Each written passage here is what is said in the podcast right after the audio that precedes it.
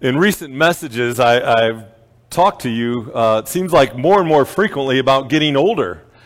And I'm guessing that the older you get, the, the more that topic tends to be on your mind. So I guess that's my excuse. The truth is, a, a lot of good things happen as we age. We gain more experience and hopefully more wisdom. We may have greater appreciation for God's blessings. We don't take things for granted, specifically our loved ones and our health. Of course, there are a few not so good things about growing older. Our minds don't work as well, our bodies get tired easier. I know there's a few people that worked outside here at church yesterday whose bodies are a little bit tired. Um, and our health can fail. And one of the things that often fails is our eyesight. One of the things that can happen is cataracts can develop with age. And cataracts are certainly not a joy of getting older. Well, I have to admit, it was kind of a, a slow week at church, and so I found a little time on my hand, and so for some strange reasons, I did some research on cataracts. And so I'm going to answer a few questions about cataracts, cataract questions that maybe you've always wondered but more likely ones that you already know the answer to. My information source was the Mayo Clinic. The first question is well, what is a cataract? Well, a cataract is a clouding of the lens of your eye. For people who have cataracts, seeing through the cloudy lens is a, a bit like looking through a frosty or fogged up window. How does a cataract form? Well, before we have a cataract, the lenses in our eyes produce a sharp, clear image on the retina. And the retina is the light sensitive membrane at the back of our eye that functions a little bit like film in a camera. As we age, the, the lenses in our eyes become less flexible, less transparent, and thicker. And as I was just saying that, that's kind of true in general. We get older, we get less flexible, and we get thicker. But the tissues in the within the lens start to break down and they clump together, clouding small areas within the lens. And those clouds are cataracts. And as the cataract continues to develop, the clouding becomes denser and involves a bigger part of the lens. A cataract scatters and, and blocks the light as it passes through the lens, preventing a sharply defined image from reaching your retina. Some of the symptoms of cataracts are clouded or blurred or dim vision increasing difficult with night vision, needing brighter light for reading and other activities, are fading or yellowing colors. And the cure, and many of you know this, is surgery is often performed to remove the clouded lens and replace it with a new clear artificial lens. And after cataract surgery, people have told me this. Some, one person said it was like someone turned a light on. Everything was brighter. Another person said, colors became more visit, vivid. I didn't realize how dull everything had gotten. And then a third person said, It's wonderful to not have to wear glasses anymore. The world is brighter, sharper, and more colorful. Now, you might be wondering why you just got a lesson on cataracts. I'm kind of wondering the same thing myself. No, actually, actually, in some ways, what happens to our vision with cataracts is what can happen to our outlook on life. For some, the longer we live, the, the darker our souls become. The world dims our view. We become very cynical. Others succumb to the darkness. They might even contribute to the darkness of the world. If you look at them, they look exactly like the world. Their hearts are filled with darkness. And the fact is, it's easy to succumb to darkness because we're surrounded by darkness. As, those who follow Christ, we're not to give in to the darkness. Instead, we live in the light because we know the light of the world, and his name is Jesus. Listen to these very sharp but incredible words of Jesus from John chapter 8, verse 12. John wrote this. He said, Again, Jesus spoke to them, saying, I am the light of the world. Whoever follows me will not walk in darkness, but will have the light of life. John's first words in this verse are, Again, Jesus spoke to them. Again. If you were here a couple weeks ago, Pastor David talked about the, the Feast of the Tabernacles in John chapter 7. And by saying again in our verse, John is letting the reader know that Jesus is still speaking to us in the context of that festival. And one of the great events of that feast or festival was the lighting of four great candelabras. And each one of them had four golden bowls filled with oil. And the light from those 16 bowls illuminated the temple. The candelabras may have been lit every night of the festival. But at the end of the celebration, the candelabras would have been extinguished. And against that resulting darkness, Jesus made the statement, I am the light of the world. I am the light of the world. This was the second of seven I am statements made by Jesus in the Gospel of John. And if you were here several weeks back, you remember the statement, I am, would have reminded the Jewish people of God speaking to Moses from the burning bush. God said to Moses, I am who I am. And when Jesus said, I am, he was declaring his deity. Jesus was saying, I am God. And of course, the religious leaders of that time and many others were not at all happy with Jesus saying that. Specifically, when Jesus said, I am the light of the world, he was proclaiming himself to be the revealer of God. Jesus was God in the flesh. To look at Jesus was to look at God. In the beginning of our service, we heard the words from Psalm 27:1. They said, "The Lord is my light and my salvation. Isaiah 9 2 adds meaning to the Lord being light when it says, The people who walked in darkness have seen a great light. Those who dwelt in the land of deep darkness, on them light has shone.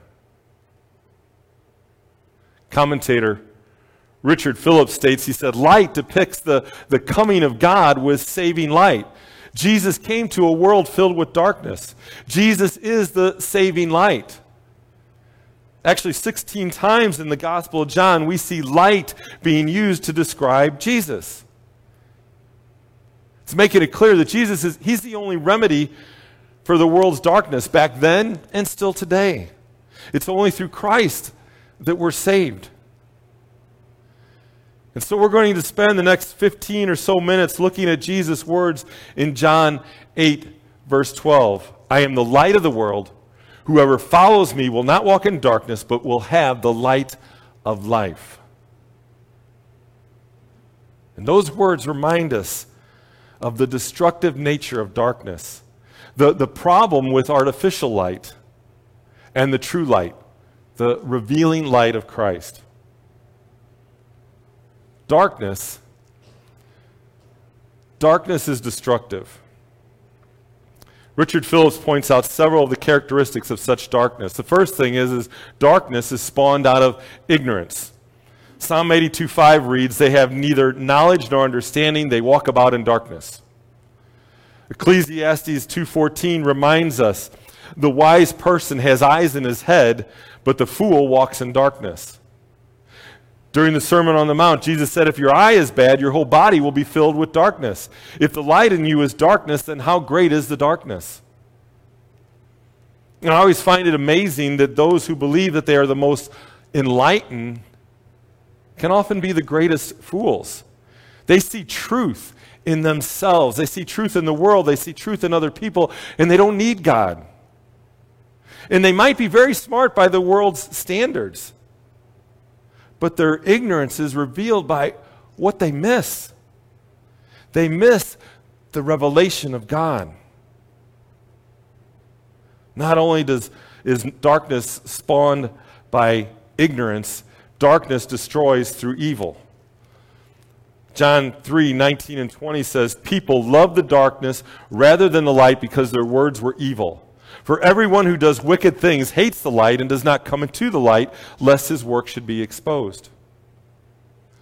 Proverbs 4:19 says the way of the wicked is like deep darkness. And if you think about it, evil likes to hide in the dark. Evil likes to hide in the dark both figuratively and very practically. Most crimes, most of them, still happen at night. Bad guys don't like to be seen what they're doing. When your teenager stays out till 3 a.m., you might suspect nothing good is happening. And I have to tell you that parents and grandparents know that because we were once teenagers. Our secret sins are often kept in the dark. We hide them, hoping that nobody else will see them. Darkness also breeds fear. When darkness obscures our vision, we can be afraid.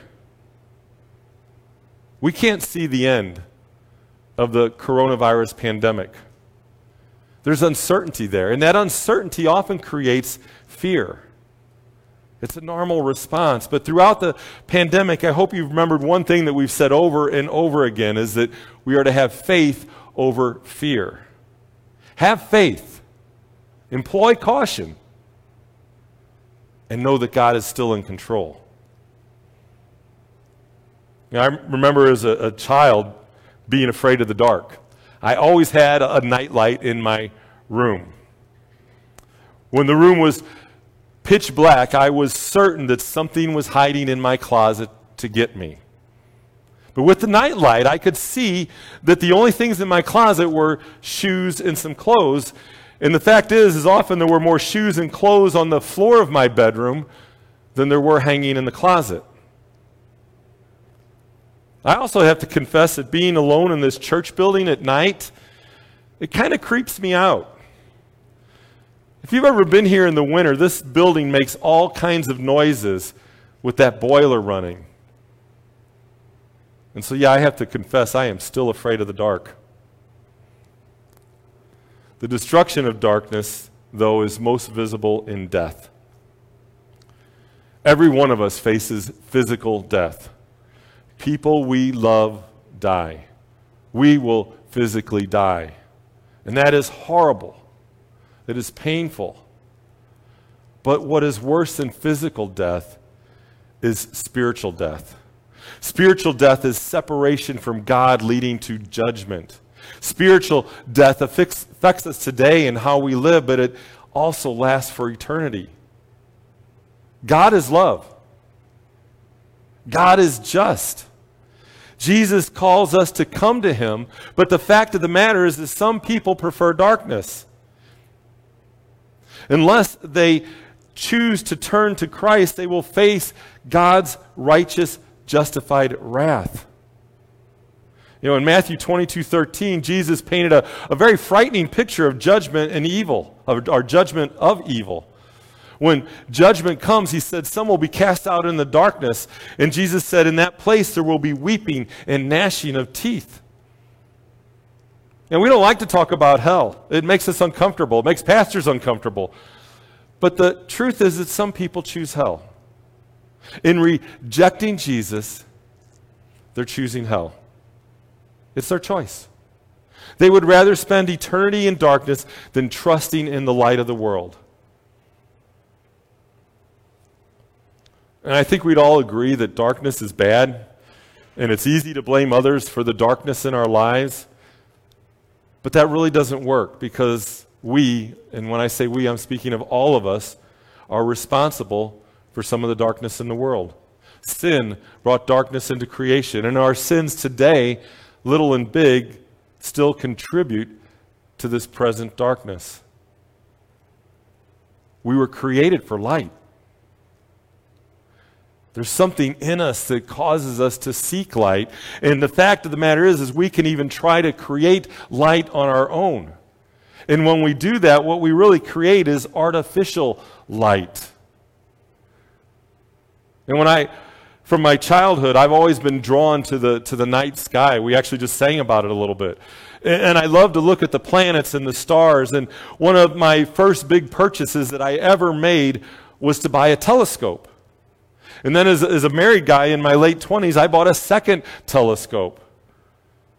I've been told I'm a nerd. I kind of wear that badge with pride. When, when Mary and I first moved to Fenton about 30 years ago, the night sky was still pretty dark. On a, on a calm, clear summer night, you could actually see the Milky Way stretching up from the southern horizon. To turn a pair of binoculars or a telescope on that part of the sky was to see thousands and thousands of stars, beautiful pinpoints of light. Some are white, some have a blue tint, some have a reddish tinge. And when I look at the, the sky that's filled with stars, I'm reminded of the majesty and, and the power of God because He made those stars. But as time passed, more and more people and businesses moved out to Fenton. The Milky Way disappeared. The artificial light from our homes, from our streetlights, from our cars and businesses washed out the delicate, faint light of many of those stars.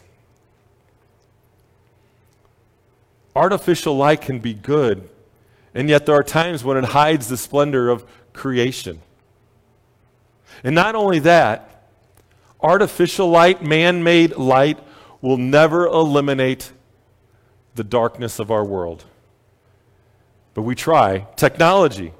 Technology is a common artificial light. We would all agree we need a cure for the coronavirus. We also long for a vaccine. A vaccine or a cure would erase the pandemic, and that is awesome, and that is amazing, and that's wonderful. At least until another deadly virus or illness shows up. Medicine is so important. Medicine is a gift from God. But medicine can't replace our need for Jesus our need for true light. Technology has made communication easier than ever.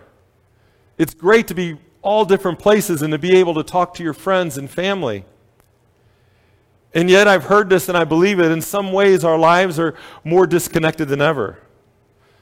I'm sure you've all witnessed this. A group of people is out to dinner, to dinner, and instead of talking to each other, they stare at their phones. And I have to confess, I've done it. And if you think about it, it's rude. We watch TV, play video games, work on our computer instead of talking to each other. Technology can make things better, but it also can make things worse. And technology will never bring lasting light to darkness because technology burns out, it breaks. Tolerance. Tolerance was popular for a while. The idea is if we would just tolerate our differences, things would be better. It's a good idea. It can be helpful, but today tolerance seems to be in very short supply. Sin turned the concept of tolerance into intolerance. See, there seems to be this strange notion that tolerance means if you think the way that I think, I'll tolerate you. Otherwise, forget it.